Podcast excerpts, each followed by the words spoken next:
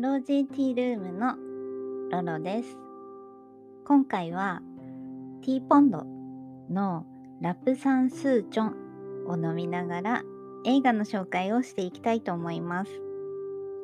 今回の映画は2本立てです。1998年に公開されたエリザベス。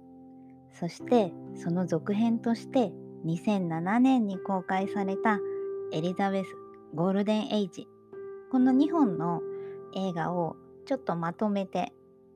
紹介したいと思います。こちらの作品シェカール・カプール監督。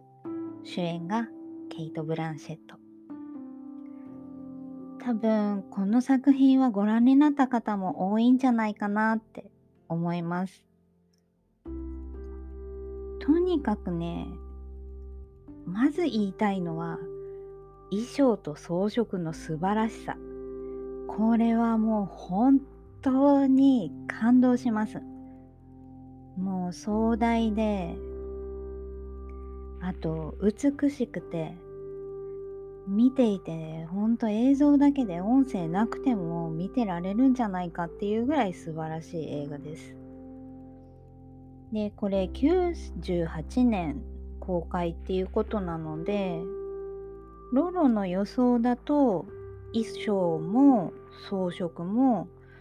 おそらく手作りだったんじゃないかなっていう気がします。はい。ほんと素晴らしいあの衣装や装飾。本当にねこれもうそれだけでも見ていたいっていう感じの、えー作品ですね。さて、どんなお話だったんでしょうか？この話はエリザベスが新女王として即位するところから始まります。陰謀とか裏切りとかそういったものが渦巻いていく中でエリザベスは他国との戦略結婚をこう進められるんですね側近たちに。でもエリザベスは女王として即位する前に恋人としてお付き合いをしていたロバートというね男性がいたんですけれども即位した後もそのロバートと愛を育んでいってその愛は一体どうなってしまうんでしょうか。ねなんかこう必ずねこういうものに恋とか愛とかっていうのは絡んできますね。お話がねいくら政治の話だからといってもそこに男性と女性がいたら当然そういう話も絡んできます。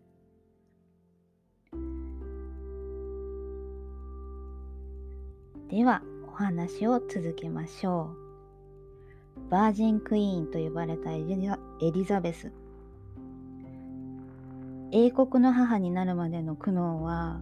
もう多分本当にねロロとかが想像を本当絶するような苦悩があったに違いないいや違いないっていうかあったでしょうっていう感じですもう本当にラストのシーンとかでは衝撃的です。もうね同じ女性として彼女にはもうひれ伏すことしかできません。だって25歳でしかも恋人がいてそして突然女王になるって想像できますか？いや全くロロには想像できませんね。本当にね辛いかったでしょうね。うんそうとしか言いようがない。でこの続編のねエリザベス・ゴールデン・エイジでは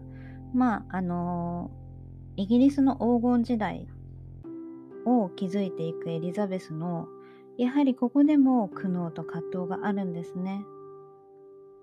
なんていうかねそのエリザベスの時よりなんか重いしあの苦しいんです。うん、もちろん女性である自分恋をすることは諦めてはいないんですよ。愛する人この人だったらっていう人に出会えたりとかもするんですけれども結局そのお相手の男性は自分のね側近と恋仲になってしまって側近が妊娠してしまったりとかうんこんなのね自分だったら絶対耐えられない本当に素晴らしいそしてさらに最終的にはねまあこの時代なので戦争というものがあったわけですよ。そこで彼女が決断することの重みこれをねもう本当に見ててこっちが胃がキリキリしてくるみたいなうん本当そういう気持ちになる映画ですね。まあ本当ねバージンクイーンって呼ばれて結局最後までねあの愛する人と結ばれるとかねそういうことはなかったエリザベスなんですけれどもこのエリザベス一世のね何て言うんでしょう。苦悩とか女性としてのね悩みとか。うん。あと人を愛することとか傷つくこととか。でもそういう気持ちは横に置いておいて英国の母として今自分が何をしなければいけないのかどうすればいいのかそういったね決断をしていく彼女には本当にひれ伏すことしかできません。あの、ちょっとね戦争の時に劣勢になってくるんですね。でその時にねエリザベスが相談をある人にするんです。でその方が言ったセリフでロロが大好きな言葉があるものは恐怖に凍りつき、あるものは逃げ、あるものは隠れ、あるものはわしのように翼を広げ、風に乗って舞い上がります。これはエリザベスに対してのアドバイス？今で言うと。になるんですけれども、この言葉を聞いた瞬間のエリザベスのキラッと光った顔が本当に素晴らしい。このシーンはね本当大好きです。はい。なんかね2作品なんで語り出すと止まらなくなってくるんですけれども、えー、この章はですね最初に言ったその衣装と装飾の部分に関わってくるんですけれども第71回アカデミー賞で作品賞をはじめとする7部門にノミネートされているんですね。で、メイクアップ賞っていうね、賞があるんですけれども、そちらも受賞しています。本当にね、もう美しいとしか言いようがないんですね。でも本当ケイト・ブランシェットが本当素晴らしい、美しい。うん。この映画はね、あの、2本立てで見たいですね。エリザベスとエリザベスゴールデンエイジ。というわけで、今日は少し長くなってしまいましたが、ティーポンドのラプサンスーちゃん。えー、スモーキーなね、感じなんですけれども、なんていうかフォートナムメイソンのスモーキーアルグレイとはちょっと違くて癖がない感じなのでとても飲みやすい紅茶です。あとそうですね。まあ大体1杯分ぐらいね飲むと渋みが出てきたりするんですけれども